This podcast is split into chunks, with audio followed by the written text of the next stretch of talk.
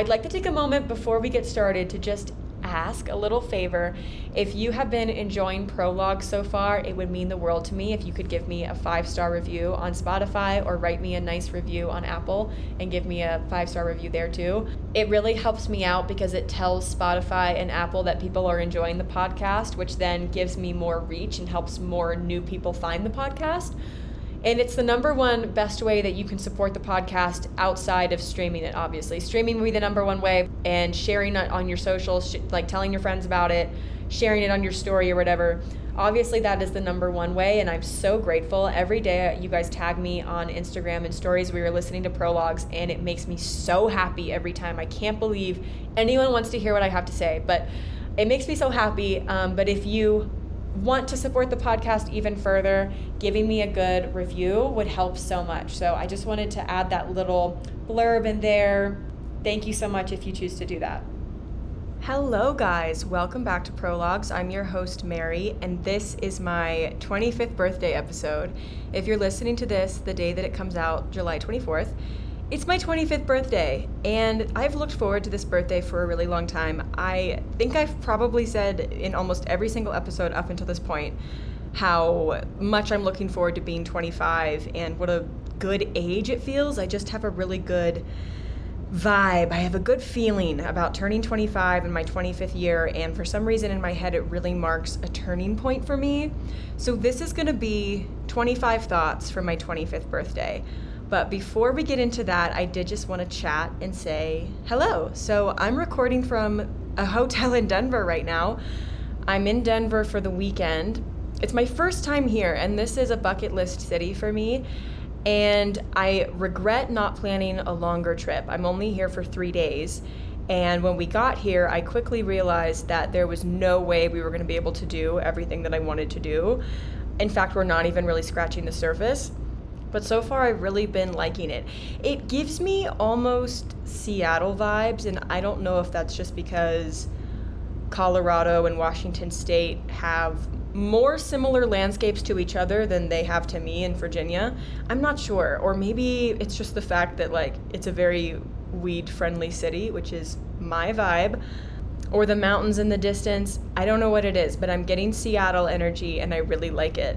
I was actually saying to Matt 20 minutes ago that no matter where I live in the world and no matter where my life takes me, I think I would always be happy to vacation or visit in Washington State because that's how much I like Seattle.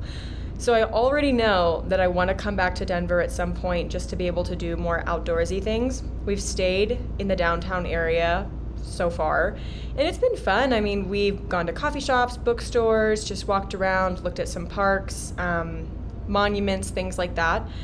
But what I really want to do is outdoorsy things, which we're doing tomorrow. We want to go to Red Rock tomorrow. But there's so many other outdoorsy places that are at least like 30 or 40 miles from the city. And we didn't get a rental car this time because we were thinking we're only three days, we're going to be in downtown where things are really walkable, we won't need a car. And then we quickly realized, oh, wait, we really should have gotten a car. I also think I'd like Boulder, Colorado, just from comparing the two and looking up things to do in Boulder. So maybe if I do come back to Colorado, maybe I would need to stay in Boulder instead. I'm not sure. Either way, I've really been enjoying Colorado and I'm glad that we're here. I'm here with a hotel that just did a renovation, and so I'm here to create both personal and UGC content for them. And so that's why we didn't do a ton of planning on our personal itinerary before we came, just because I wanted to have enough time to get everything done for the hotel. But we do have tomorrow, like we chose to stay an extra day so that we could do a little bit more. And we do have tomorrow, and so that's why we're thinking we're gonna get a rental car for the day. We're gonna get out of the city. I wanna see some mountains, some trees. I just, I'm so excited. I really wanna see it all. It is also officially a week, less than a week until Europe well, by the time you hear this, it's less than a week until Europe. We're leaving on Sunday. I am starting to get nervous. I don't know what it is. I'm starting to feel scared about my mental health while we're traveling because I know from experience that when I get really out of my routine for a while, it, I just struggle with it. Change is really hard for me, and it I don't know what about it triggers something in my little brain, but it does. And so I've started feeling anxious about maybe having the mental crash or something while I'm over there. So I've requested medication refills on everything. Gonna make sure I have my therapy appointments while I'm there. And ultimately, like even though I might be a little bit anxious about the change, I am just so excited. I'm meeting Matt's grandparents and his entire friend group from college and high school. Some of the friends I did meet because they were able to come over for the wedding, but not everyone was able to come. And so I'm meeting everybody else. So it's going to be a lot of people. And obviously, these are people that are all hugely important to Matt. So I really want to make a good first impression. I really want them to like me. And so maybe I'm a little bit nervous about that too. But I think it's going to be, I mean, I think it's going to be fine.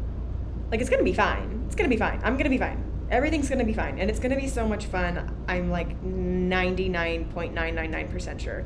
And i do just feel very blessed to have the opportunity to even go. I mean if you would have told younger mary growing up in gloucester virginia that at one point in her life she would have the opportunity to travel out of the country period I would have been so excited and so blown away. It's like the number one thing I wanted to do when I was younger. One, I just wanted to get out of Gloucester to begin with, but two, like I just dreamed of traveling so much. I wanted to travel so badly. And I don't know if I've ever mentioned this, but when I was graduating undergrad, I was looking at grad programs in Wales actually. I had found this program in Wales for English that I really loved. And I was actively working on going. Like I was going to online informational sessions. I like requested an application and everything.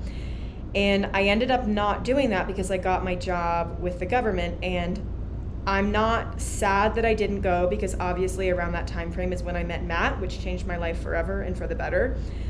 But that's just to demonstrate like how serious I've always been about just wanting to get over there. I just want to get over there. And so I yeah, I just can't even really wrap my head around the fact that I'm going to be traveling to my husband's country. I mean, I've never even seen him in his home country. I'm going to see him in his home city of Aberdeen. We're going to be together with all of his family, the rest of his friends, people who have known him for his entire life. And I'm so excited. I feel like when you see someone in their home environment, you just learn another layer about who they are as a person like last year i went to visit my best friend sasha's hometown. We went to knoxville tennessee together. We went on memorial day weekend. And we just did knoxville tennessee things. We saw paul mccartney who performed at the university of tennessee stadium. I forget what it's called but right there. And we went to dollywood and i stayed at my best friend's house. And hung out with her mom and talked to her grandma. And that's like my best friend. Like we've been best best friends for seven years from like the day that we met and I feel like I still learned more about her just seeing her in that home environment.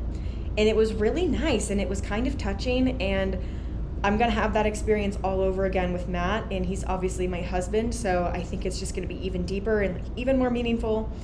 And it's also fulfilling this lifelong dream that I've had that I always, maybe in the back of my head, I wondered if it was far fetched or unrealistic because where I come from, people don't travel that much. Like, Gloucester is the kind of town, or at least it was when I was growing up there, where people don't really leave. Or if they do leave Gloucester, they go to Newport News or Williamsburg or Richmond or West Point, all which are within an hour, like an hour radius of Gloucester.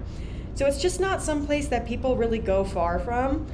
And I didn't know how I was going to do this. I had absolutely no idea how I was going to get out, but I just wanted to get out. And so that's what this trip really means to me. Like these two things, that's what it means to me. And I'm starting to get anxious a little bit. Yes, I just like really want to make sure I'm not going to have a mental health crash, but also just so excited. It feels like something that I was meant to do. I don't know if that sounds crazy.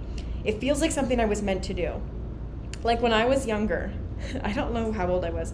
I think I was 16, maybe 15. I had this deep desire. I just, in my heart of hearts, I wanted to move to Ireland and I wanted to own and operate a bed and breakfast in the middle of nowhere, like middle of nowhere, and have a vegetable garden and have chickens and just host weary travelers. Very, like, do you know the movie, what is it called? Leap Year with Amy Adams? You know the bed and breakfast that are not bed and I don't know what they stay in. Is it a B&B? Amy Adams and the main guy, they stay in this B&B in Ireland as they're traveling like they have this whole travel debacle. And that's what I wanted to do. That is what I wanted to do so badly that one year for Christmas, my parents gave me a guidebook to Ireland, like a travel guide, and then this stack of CDs of Irish folk songs. Now, granted, looking back, I can say I was a few hundred miles off, few hundred miles in the wrong location geographically. Although, who knows? Maybe we'll go, I don't know. But Scotland to me also does represent the same thing that I felt when thinking about that future as a kid. I have this feeling, I don't know, I'll have to update you guys. But I have this sneaking feeling that when I get there, I'm going to feel like I was meant to be there. I'm going to feel like it was just right.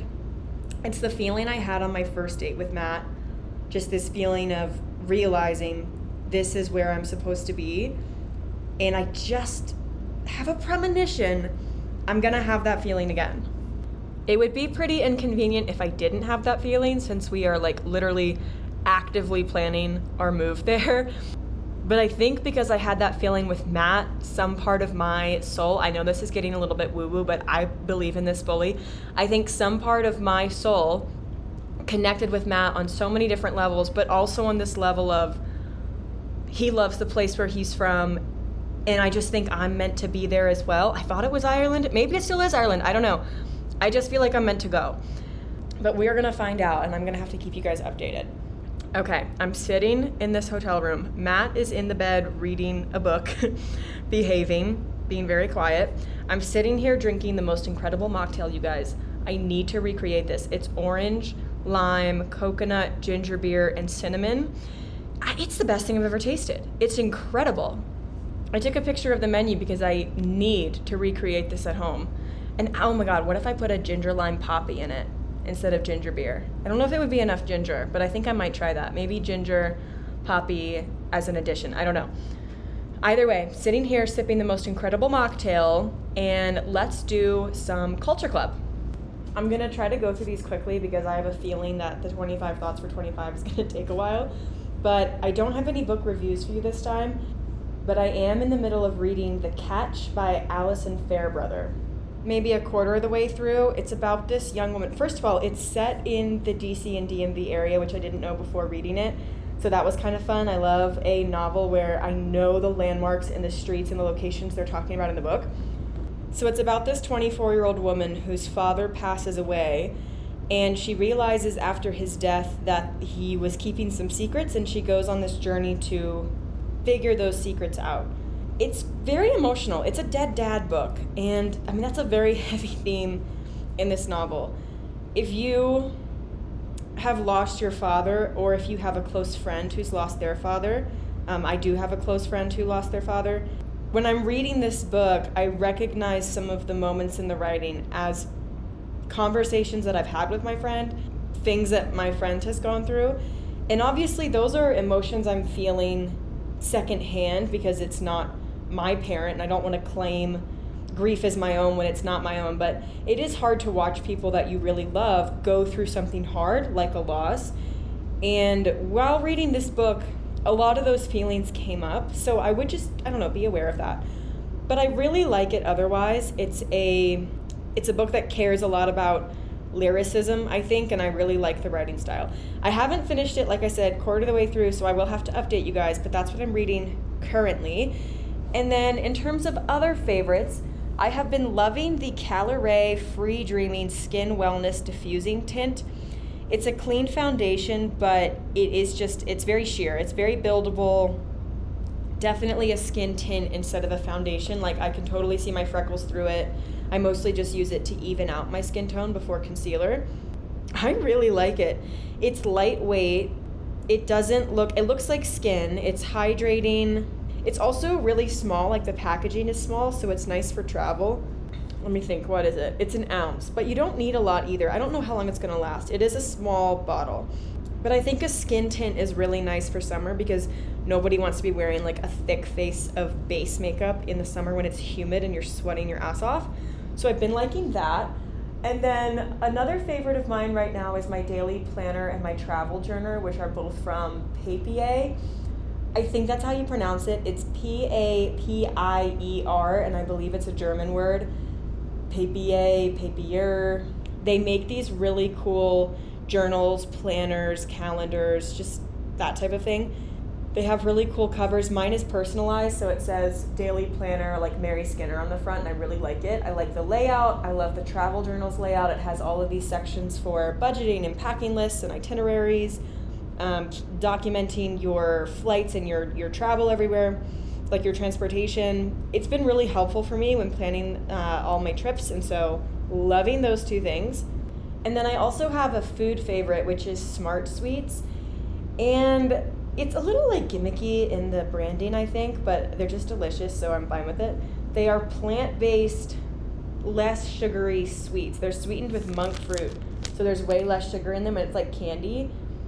And there's no artificial sweeteners, and so I really like the sour melon bites. It's like a sour watermelon chewy candy, but they also have a bunch of others. And their tagline is like kick sugar, keep candy.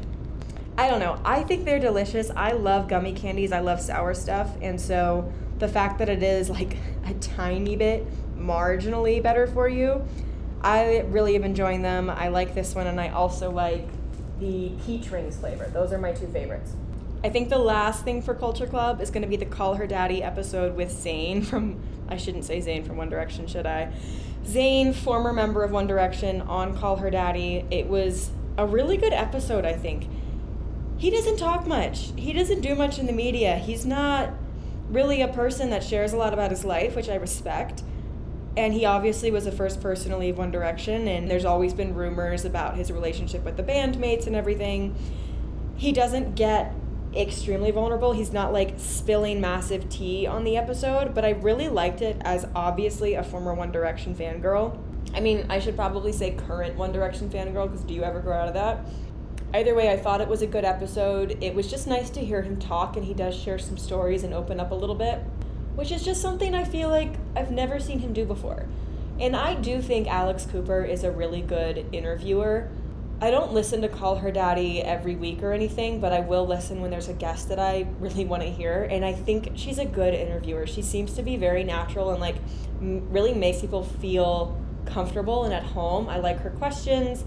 I just enjoy her guest interview episodes a lot, and that was a good one.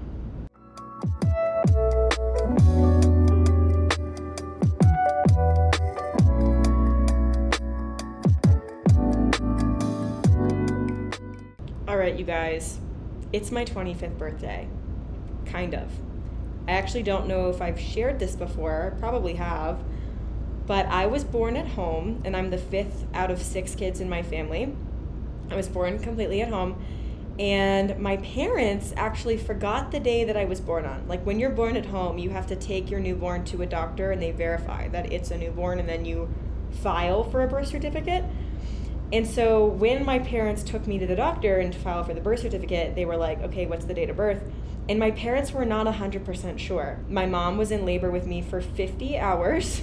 Obviously, I have four older siblings who needed to be taken care of during this time there was a lot going on. And so my parents were like, mm, uh, okay. And they picked July 24th.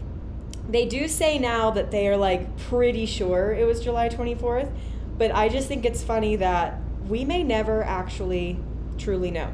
All of the options for the birth date, like all of the dates that they knew it had to be between for my birthday, are all within the Leo section of the zodiac. So I know without a shadow of a doubt that I am a Leo and I am reasonably sure that I'm a Leo moon, but I will never know my rising sign because I'll never know my birth time and like I'll never a hundred percent know the date of my birth. So I'll never know my rising sign.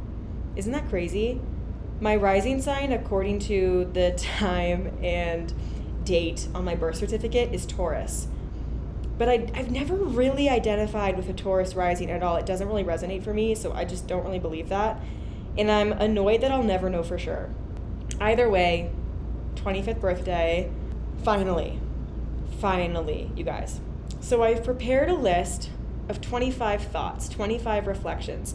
They may not all be applicable or relevant or relatable to you, but they are really applicable and relevant and relatable to me. And so I just wanted to share them because I feel like these are thoughts or lessons that I didn't really learn until this last year of my life And when I was writing this list, most of them came very quickly and very easily to me. Like these are things that I kind of swear by. I did get a little stumped at the very, very end, so I consulted my best friends, and my friends weighed in on a couple of them, and I'll let you know which ones those are. But I just want to get started because we have 25 thoughts to get through, so buckle up. Let's do it. My throat feels so dry right now because I'm in Colorado and there's like no humidity. So I hope I can get through this without coughing and dying. Number one, eat more salt. I know this sounds weird. I would have thought it was weird too six months ago. But I feel like I was raised in a home. My parents had very specific dietary restrictions and rules. And I feel like I was raised to almost be afraid of sodium. Like, my mom doesn't add salt to anything. She doesn't like cook with olive oil. She doesn't add salt to anything. And we were always kind of discouraged from putting any extra salt on anything it's just not something that I ate a lot growing up, and I think I internalized this idea that like I shouldn't eat salt. Obviously, excess sodium is not good for you, especially if it comes from processed foods. I mean, Matt literally went to the doctor a few months ago because he has high blood pressure, and they were like, "You really need to cut back sodium from processed foods." And then he did, and his blood pressure is like fine now. But I think I didn't have enough sodium. And I discovered this when I started drinking more electrolytes after I started working out more, especially this summer because it's been quite hot. And I would just notice that after drinking electrolytes, I would feel so much better. So I just started doing a little bit of research on my own and I started learning about all of the ways that natural salt, like Himalayan salt, sea salt, stuff like that, is good for you and like how much your body actually needs salt. So I started drinking more electrolytes. I love the LMNT drink packets. They are pretty salty. Like they're pretty salty. They also have magnesium and potassium in them. And they have a thousand milligrams of sodium. And that number really freaked me out at first. But again, I just kind of like trusted the research, decided to go with it. And after upping my salt intake, not from processed foods, but like my natural salt intake, I feel like a more healthy person, which makes me feel like I was in a deficit before, like I wasn't getting enough before. I feel more alert. I'm recovering faster from my workouts. I'm not getting headaches as frequently. And all of that I attribute to supplementing more with salt. So that's number one. Number two, let people come and go as they please in my life. This is something that I've struggled with for a long time because when I make a connection with someone, I want to keep it, obviously. I don't let people in very easily. I'm not an open book. I know that might sound strange because I'm so vulnerable on YouTube and on here. Honestly, on all of my social media channels, I'm very vulnerable with you guys. And that is 100% me. But I've had this realization that I tend to be vulnerable about things after I've processed them or things that I've already worked through or just very specific areas of my life. Like I'm very vulnerable uh, vulnerable about my mental health because that's something I've really, for the most part, like really accepted about myself. But when it comes to certain things in my life, or when it comes to meeting new people, or things I'm currently going through that I haven't processed yet, I'm not an open book. And I also find myself to be kind of distrusting of people I don't know. i am very quiet around people I don't know. It takes me a long time to warm up to someone. It takes me a long time to really, I don't know, welcome someone to the inner circle of my life. And so when that happens, I've kind of vetted someone, and that means I've decided I want you around, I want to be around you forever, kind of. Like, I don't really have a ton of casual friends. I have friends that I'm closer to than others. Obviously, I have like my best friends, but I'm not the type of person who can just walk up to anyone and make a friend. You know, I'm not that way. And so I've struggled in my life with the idea that people come and go and it's normal and it's natural. Sometimes friendships aren't meant to last forever. Sometimes your relationship with someone, whether that be a family member, romantic, platonic, something, things just ebb and flow. And I've never really been good at accepting that. But I've had to learn that lesson a few times the lesson that sometimes a relationship fades naturally and no one did anything and no one is at fault, but you just don't, like, you're just going in separate directions in this journey of life. And I do feel more at peace with that now than I have in the past. Even though it is very hard, I really struggle with like not feeling betrayed when that happens. And I think it is because it takes me so long to really warm up to someone fully and completely and to really let them in. And so if that relationship fades naturally, for me, it will always feel like a really big loss because it took me so long to get there in the first place. So I think it might be something I struggle with forever, but I feel more at peace with it now. And I want to embody that mentality going forward. Number three, if you want to go far, you gotta go far. Yes, this is a lyric from a Noah Kahan song, which I think is literally called You're Gonna Go Far. I think it's my favorite song of his right now. I, I don't know, it may have surpassed The View Between Villages extended edition, obviously. These are both on the like the extended edition of the album. I don't know, those are still my top two, but You're Gonna Go Far especially just really hit a chord with me. I saw it performed live like the first day it came out when he played at the Merriweather Post Pavilion and I went the extended edition of the album had literally just released, and so it was the first time that he was playing these songs live to an audience. And I was just kind of sitting there, stunned, shocked, in tears, feeling like I, it was one of those songs where I immediately felt like I, not that I could have written it because I don't have that talent, but like I could have said all of those things because they resonate so deeply with me. The song is just basically about leaving the place where you came from and struggling with it and like struggling with guilt but wanting to do it anyway and just feeling like you'll never be happy unless you get out but you'll also never lose the part of yourself that developed in the place where you're from. And you guys know me. You know that that's like everything i think on a daily basis. And so when i heard that song just instant tears and i really love it. But the repeating refrain at the end is if you want to go far then you have to go far and I think that probably means different things to different people. For me, it means if I want to go far in life, then I have to go far out of my comfort zone and I have to go far geographically, which is something that makes me both excited and scared. Excited for all the reasons I said at the start of the episode, but also scared because I love my family. My grandmothers are aging, my parents are aging, I have five siblings, seven nieces and nephew, in-laws. I have a big family, and in some ways, because my family was kind of unorthodox growing up, we had like very unique shared experiences with each other. There are things that my family understands about me that no one else ever will. Even though I know deep within my very soul that my life, like my destiny, is taking me away from this place, I'm sad because my parents are getting older because like everyone is getting older. I am going to miss things. I'm going to miss big life events in my nieces and nephews' lives. I you know, I really hope I am here for the last bit of my grandparents' lives. I've already lost two, but both my grandfathers and my grandmothers are getting older. I don't want to not be around for that. I don't want to miss that. And so I feel like I struggle to find the balance between like knowing deep down what I need to do, but also not wanting to go too far, like not wanting to be away from the people that I love.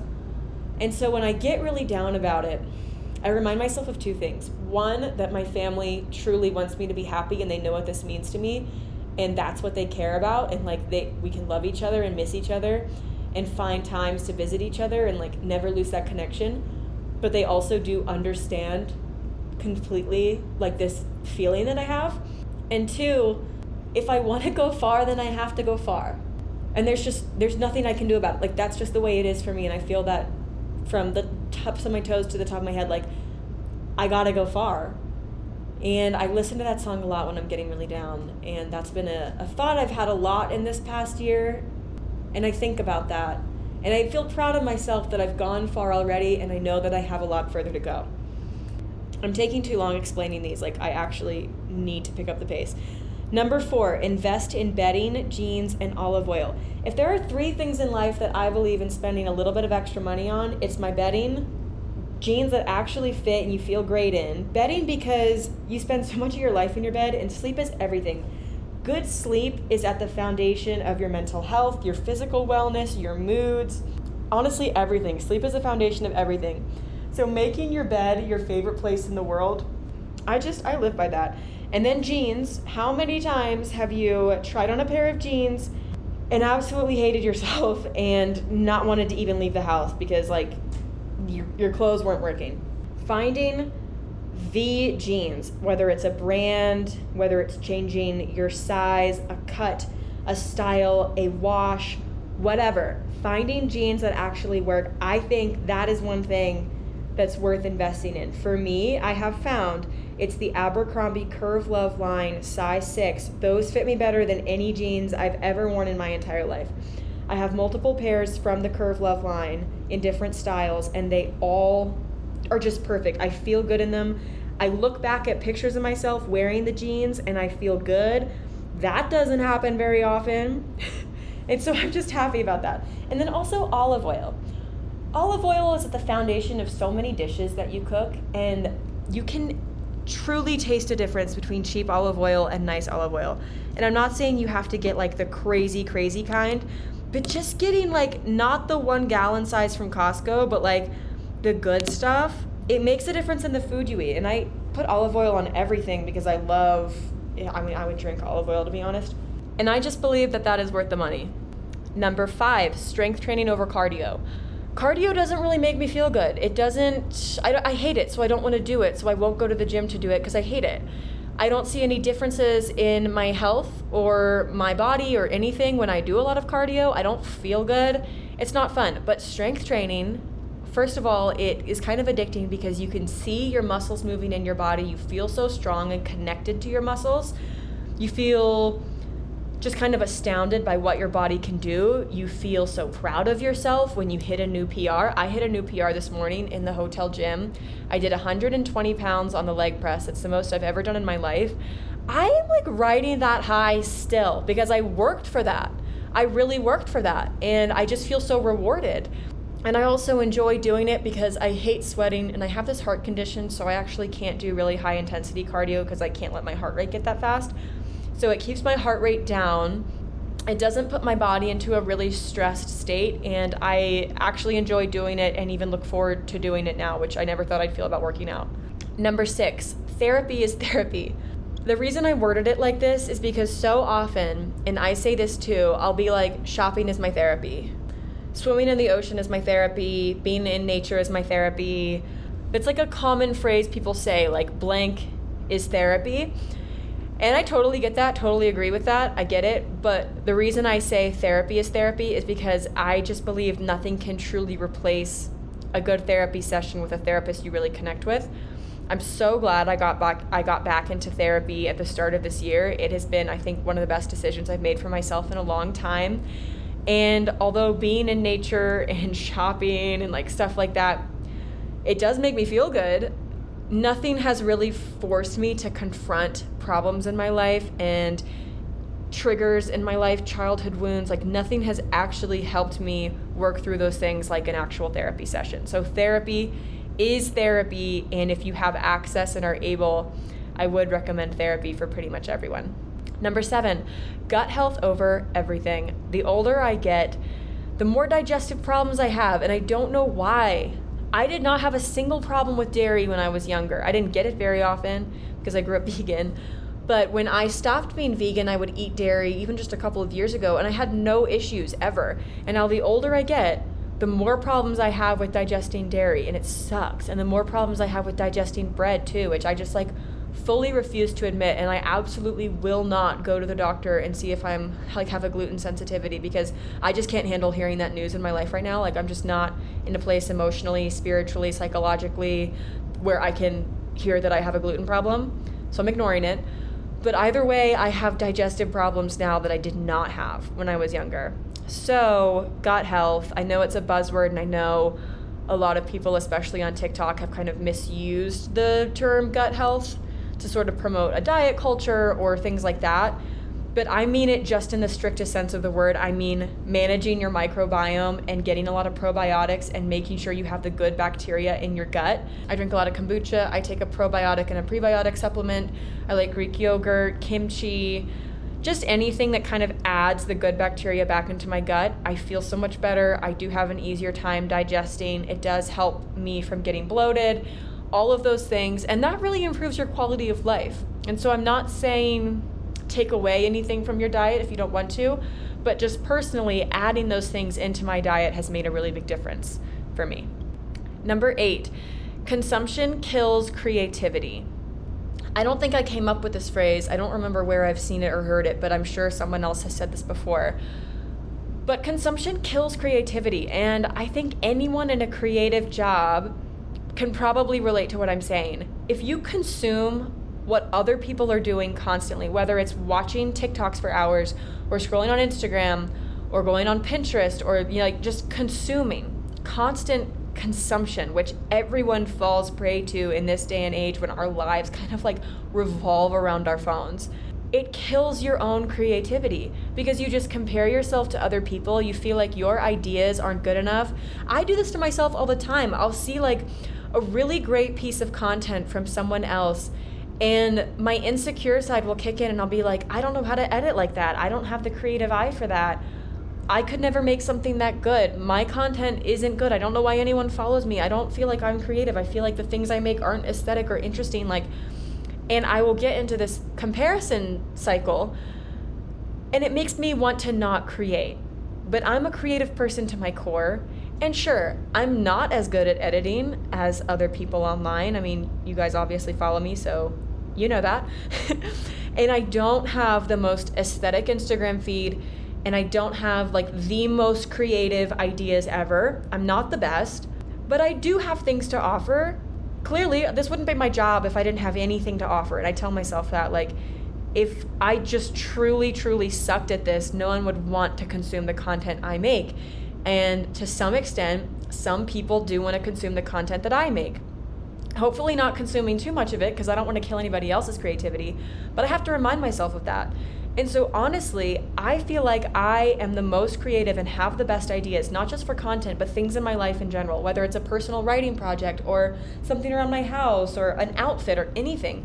I feel the most creative when I have not gotten trapped into this consumption cycle on social media there is always going to be someone who is better at this than I am, but I don't need to constantly remind myself of that. I can keep pushing myself and always wanting to be better and to grow and to, you know, just do better.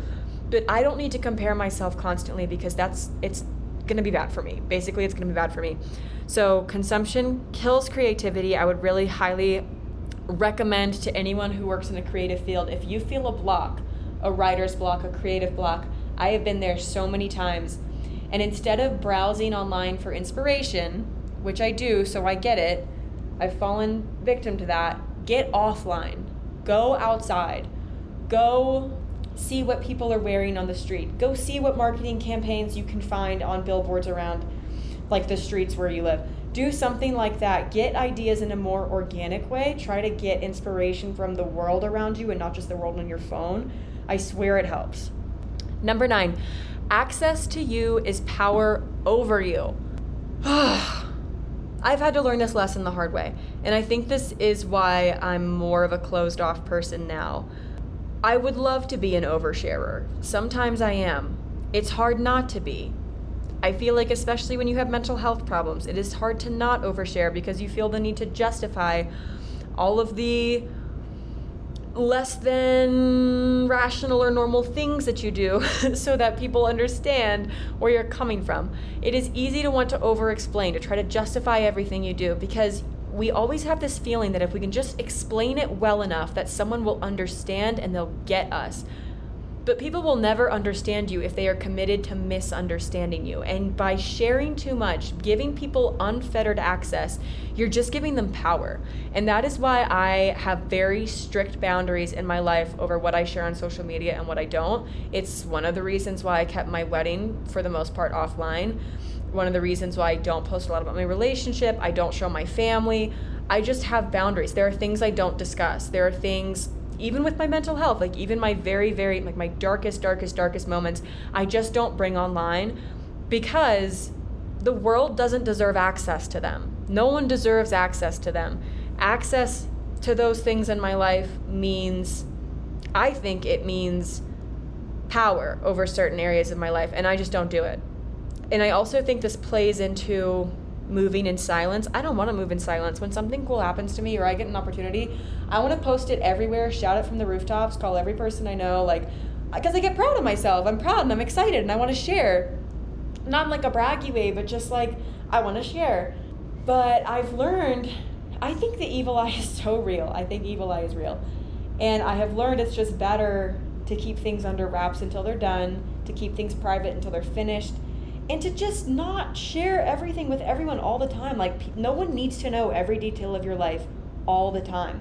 The more people know about you, the more things they have to judge, the more things they have to critique.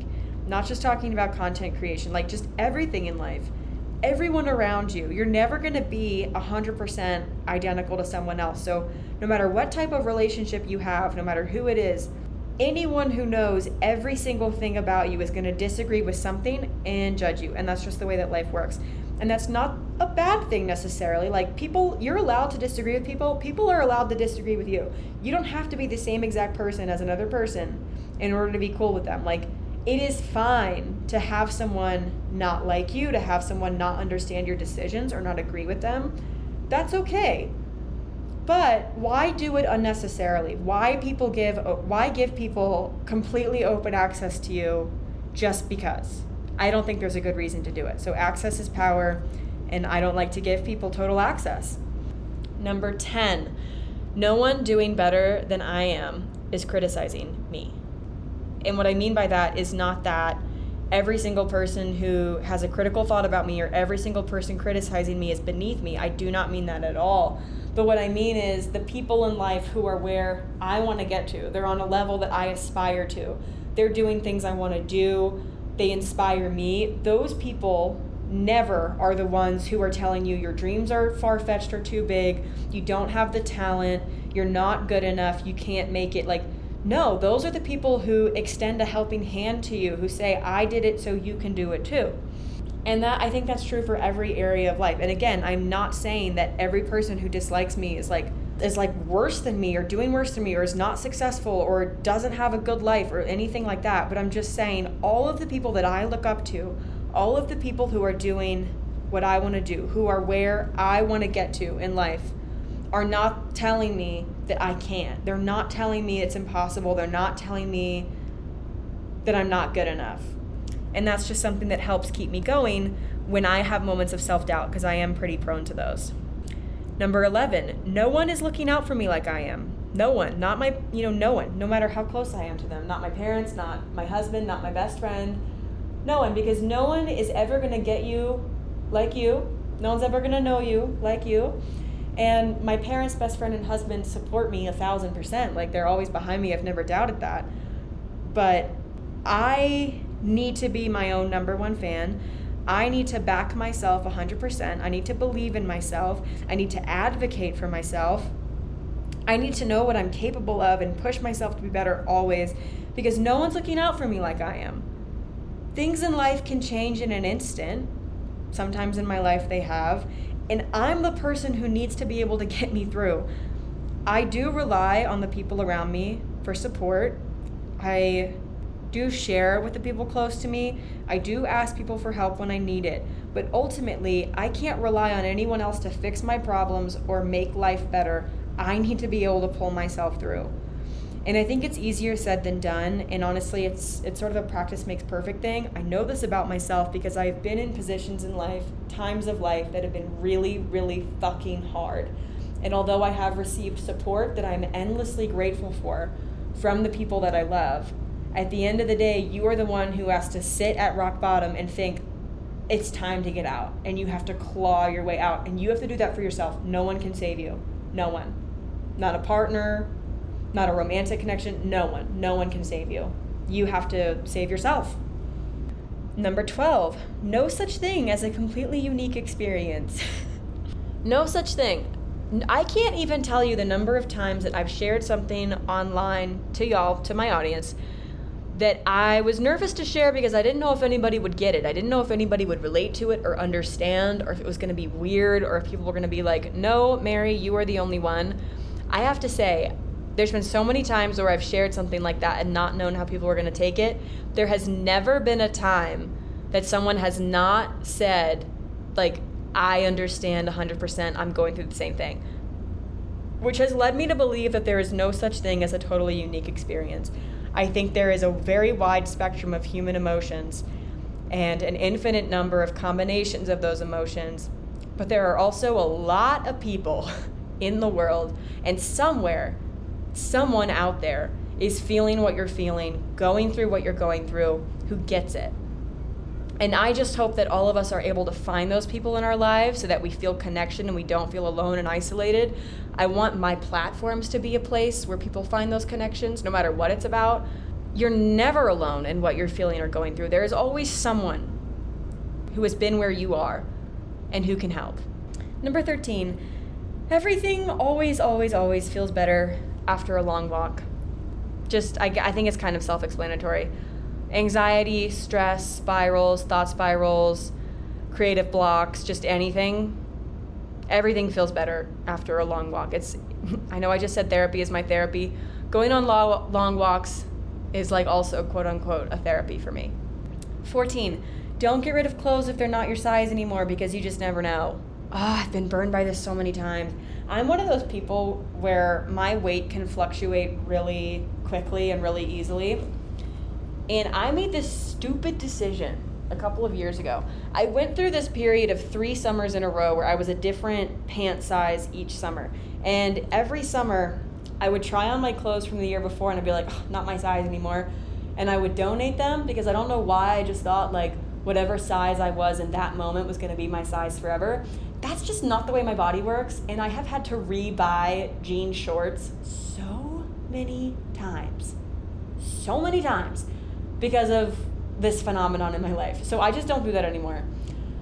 Now, I don't know if there's a cap on that at all. Like, I don't want to keep clothes for five years that don't fit me, especially if they're too small, because that's just going to make me like, I don't know, it's just, I don't need to think about that. I need to accept and love my body in all stages.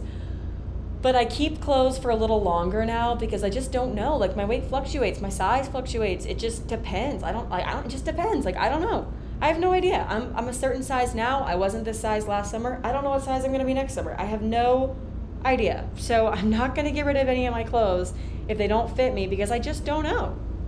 Number 15, gratitude will change your life. It's changed my life. I start most days thinking about things that I'm grateful for. It usually includes things like my relationship, the apartment I live in, my ability to work from home, not even work for myself, although that is one of them, but just like working from home, I, I really love. And I felt that even when I was working remotely at my government job, like, I just like being home. I'm a homebody. I, I give thanks for a sunny day, a good temperature, a delicious meal. I give thanks for plans with my friends or just my friends in general. Just anything, like, it can be anything. The smallest thing in the world as long as it makes you happy, you can show gratitude for that. I show gratitude for like having a good night of sleep or any anything really. And sometimes I write lists and sometimes I just like take a second to sit down and just actively think about them. But if you do that in the morning, it really changes your perspective on the whole day and you almost start looking for things to be grateful for because you come you become mindful of small moments because you realize that the small moments are making you so happy like you don't need to wait around for the big good things to happen to you in order to be happy and feel grateful. Like honestly, life is just a collection of very small moments that string together to bring you contentment. And when you start your day thinking about what you're grateful for, you just go about your day looking for things to be happy about. Game changer. And it's a good thing to do before you start manifesting too, because it kind of raises your vibration puts you in a really good headspace and then you feel more ready to like trust the universe for things. Number 16, this was a phone in from a friend. You can't live for the weekend. I asked my best friend if she had any thoughts for this episode, and that's what she said. And I completely agree. I have gone through this before a lot where you just don't schedule things in your day to day to look forward to, or you feel like you can only have fun on the weekend. But again, it, it kind of goes back to the gratitude thing you can build little things into your everyday that make you happy that don't make you feel like life is a waste until you get off of work in the weekend. And I know that I have a, a, very privileged job. I'm aware that I'm in a I'm in a career right now that is very privileged because I have freedom over my schedule. I make my own schedule. I work for myself. So I have a lot more control over my job and a lot more benefits that come from my job than I used to when I was working, you know, all my other jobs. I wish I had done more things to not live for the weekend back then. And like I said, I, I'm aware that I am in a very privileged position now where I have more freedom. But just in general, I believe no no matter like what you're doing, there are ways that you can build tiny moments into your day that make you happy. Number 17, it's okay to be bored slash be in silence. It's okay to be bored and be in silence. We do not need to be entertained or distracted every single second of every single day. And this is another problem with social media. And I know this sounds like so counterintuitive because I'm literally a social media content creator telling you to get off your phone. I know that doesn't make sense. I know it doesn't sound right. But if you can trust, like, if there's anyone that you should listen to when they say get off your phone, it's like the person who makes a living on their phone. You know what I mean? It's okay to be bored. It's okay to eat a meal without scrolling on TikTok. It's okay to watch a movie without scrolling on TikTok. Like why do i do that? Why do i sit down in the evening to watch a tv show and then end up going on my phone and getting blasted by two different screens at once? What? Like i do it all the time. I'll be watching a youtube video and I'll exit the app because the video will still play in the upper corner of my screen and then I'll go on other apps like on Pinterest or something while watching a YouTube video because I can't just do one thing at once. I have to actively fight against that every single day. And so that's why I'm saying this needs to be a mantra. It's a mantra for me. I hope it becomes a mantra for you. It's fine to be bored. Sometimes I have my best ideas when I'm bored because, like I said, consumption kills creativity. So sometimes when you're sitting in the silence and you are forced to just be with yourself, the thoughts that you're trying to suppress by staying on your phone constantly come to the surface. Like you have to sit with uncomfortable things in order to get through them. You can't suppress things forever. You have to work through things. You got to go through it in order to get over it. Go through it in order to get over it. Like it's okay to just be still and to be in silence. It's something I'm still working on. I definitely am not perfect at this, but it's something I very wholeheartedly believe in. Number 18, this is another phone in from a friend, a different friend this time. Careers don't equal identity. And what she said specifically is it's okay to change your job and change your mind about your career. I could not agree more. I feel like one, your life should not be defined by your job because that's how companies take advantage of you. Because when you want something better and you ask for something better, it's easier for them to make you feel bad or manipulate you when you identify really heavily with your job. And two, it's always okay to change your mind, even about your career. I feel like now more than ever, we are the generation that will just change career or change jobs. I feel like we more than previous generations think it's okay to stay at a job for like two or three years and if it's not serving you you leave and find another one versus maybe our parents or their parents who stayed at jobs for like 40 years who always did the same thing. I like that as a generation we're figuring out that although we obviously want to be fulfilled by our careers we want to do good in the world we want to be happy we want to be fulfilled but it doesn't it's not your whole life. You come first because a big corporation or a company isn't going to have loyalty to you.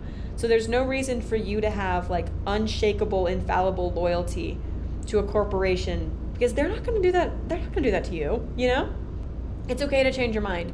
It's okay to change your mind at any point, not even just when you're in your 20s and you're figuring things out, even though I feel like that's like the running theme of my 20s is figuring things out like no matter where you are in life or how old you are or how long you've been doing something it is okay to realize that it's not serving you and you want to find something else. So it's always okay to change your mind.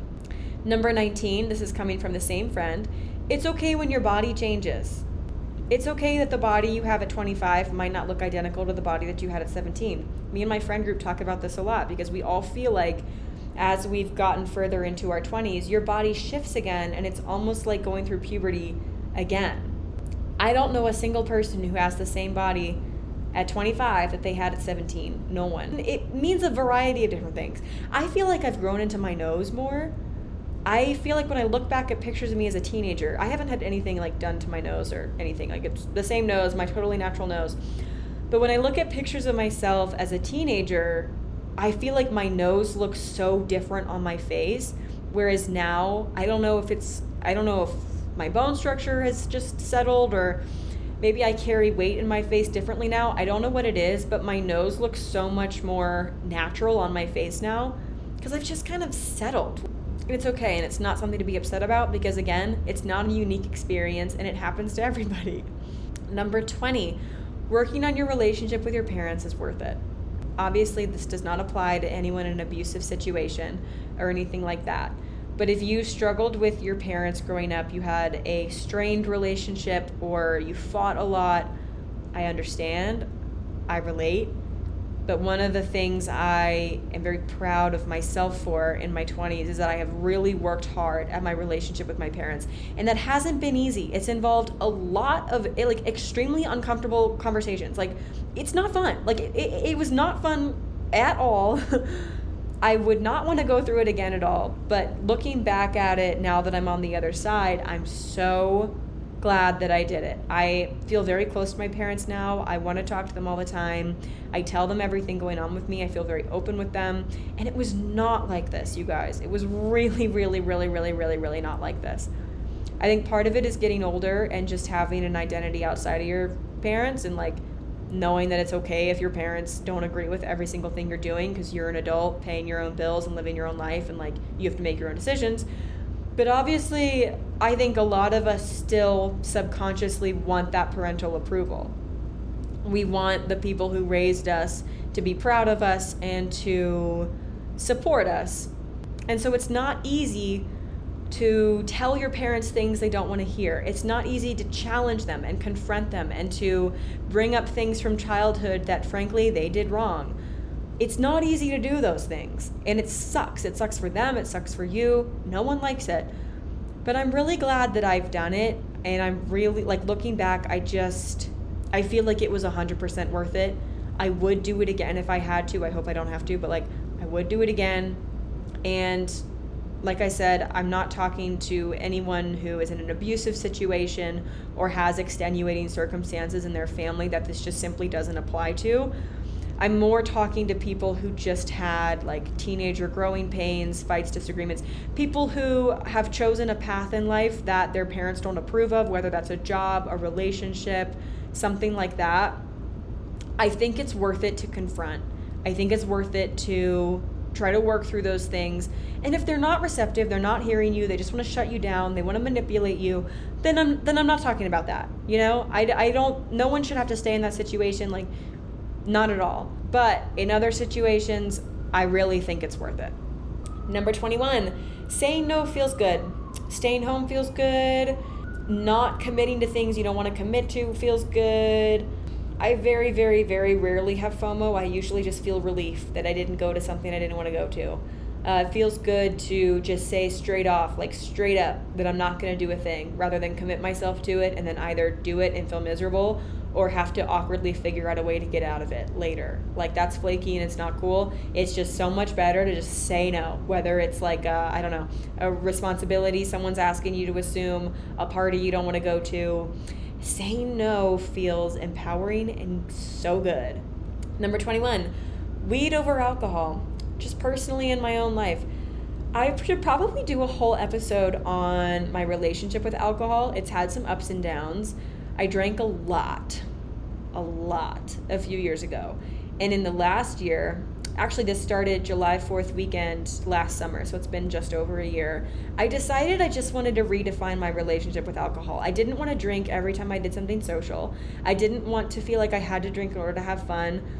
I started just getting older. I started feeling worse and worse when I drank. I'd have anxiety, hangovers would last longer. Um, it's not good for you. Like, it's genuinely not good for you at all. And I just decided to redefine my relationship that's still what I'm doing. Sometimes I drink more than other times. I've never been totally sober. I haven't ever wanted to be totally sober. But I have a much help much much healthier relationship with alcohol now. Let me know if you want to hear a whole episode on it. I can totally do that. Um, but the reason why I say like I'm not totally sober is I prefer weed over alcohol a thousand percent every single time. I would so much rather enjoy nature's gifts and enjoy the legal, legal in DC and Virginia, herbal activities than drink at this point. It's easier on my body. I feel better during and after. There's just way fewer negatives for me, and it's a more enjoyable experience. So at this point in my life, weed over alcohol, 100%. Okay, number 23, get a good travel credit card. I cannot believe I didn't do this sooner, you guys. A good travel credit card has changed my entire life.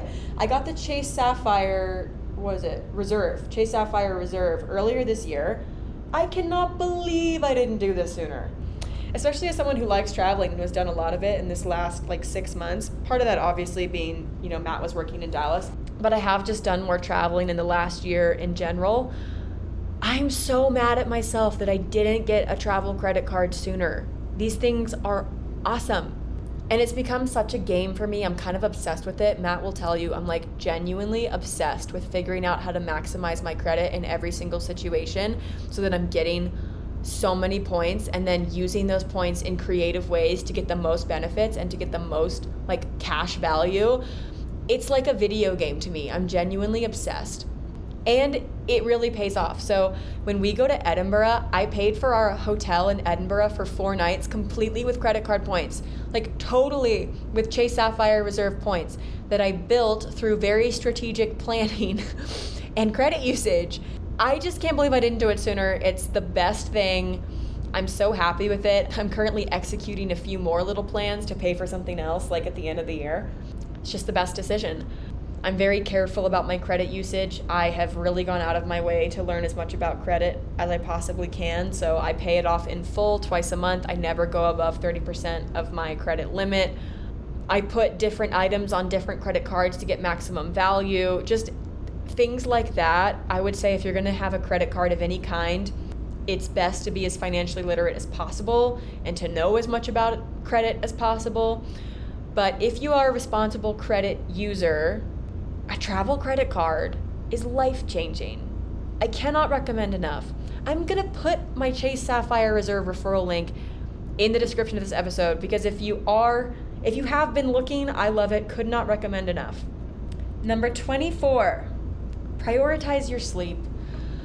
Oh, this has been a hard one for me, you guys. I have struggled with insomnia since I first developed bipolar symptoms when I was 12 years old. It's been a long road for me 13 years I have struggled with insomnia off and on. There's been times in my life where it's been really, really bad, um, and times where it's been more manageable. But I think I, I definitely waited too long to learn about the science of sleep. I should have made a bigger effort to prioritize my sleep, my sleeping environment, my sleeping habits. Should have done that sooner and earlier on in life. I think I could have saved myself a lot of trouble but it's something I've made a massive priority in my life in the last year. Um, I have a nighttime supplement routine with zinc and magnesium. Like I said, I've invested in really good bedding, a good mattress, and good bedding that makes my bed feel like a very comfortable, inviting, soothing, relaxing place. I have an Oura ring and a Hatch alarm clock, which I think I mentioned in my like my wellness or sorry, no, my morning routine the Hatch alarm clock, I was skeptical of at first, but now I'm a full convert and believer. The Oura ring I've had for over a week now, and I never want to go back. The data that I have learned about my own sleeping habits from wearing the sleep tracker, oh, love it. I'm very careful about, I'm like, I'm kind of crazy about it. I monitor the temperature in my bedroom. I only use my bed for sleeping or other bed activities.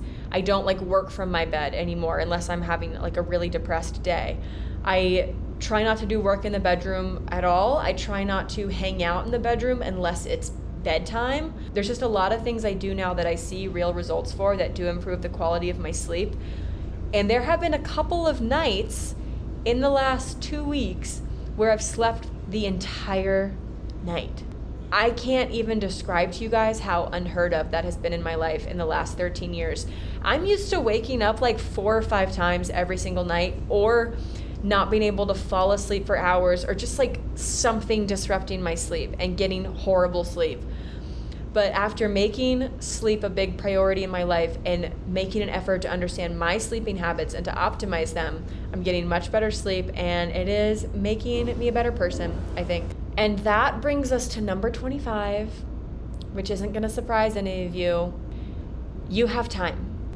It's the theme of the whole podcast. It's the theme of my life. It is the number one guiding principle in my life. You have so much more time than you think. You have not hit your peak yet. There is so much life left to be lived. You have time to change your mind. You have time to find a new passion. You have time to get out of a bad situation. You have time. I'm 25 years old. I'm so young. I'm a set what a, what is it? A 6-year adult, a 7-year-old adult. There's so much I'm still learning about the world. I become a different version of myself every 6 months. Like the growth that I feel like you have at this age is insane. And I like it. I don't want to be the same person that I was a year ago. I want to always be finding ways to become better and to heal and to just grow. And there's so much time to do that. If you have not listened to the first episode of Prologues yet, it's titled You Have Time, and I talk about this concept in depth a lot more there. So check that out if you want to hear more thoughts about that. But you have time. I have time. I tell myself every day.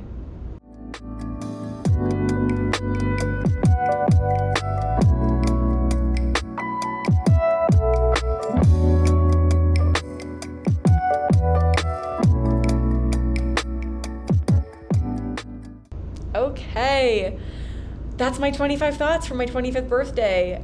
I had so much fun recording this. It felt very reflective, and I'd like to make this a tradition. Maybe next year, like 26 thoughts for 26. I don't know.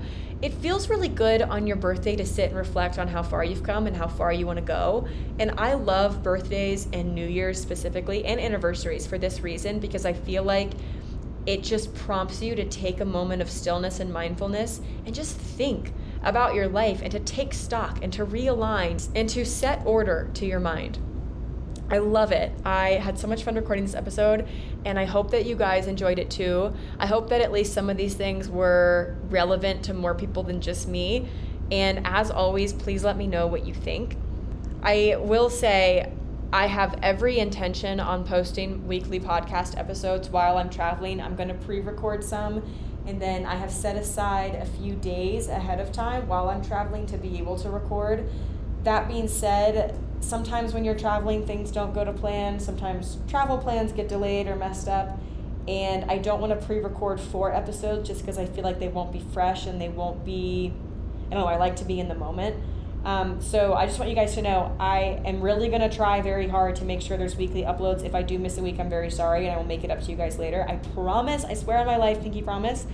Either way, thank you so much for being here. Please don't forget to give me a good review if you've been enjoying the podcast. I love you guys. Happy Leo season. It is the best time of the year except winter when it's nice and cold. But other than winter when it's nice and cold, Leo season, best time of the year. And I love you guys. I'll talk to you next week.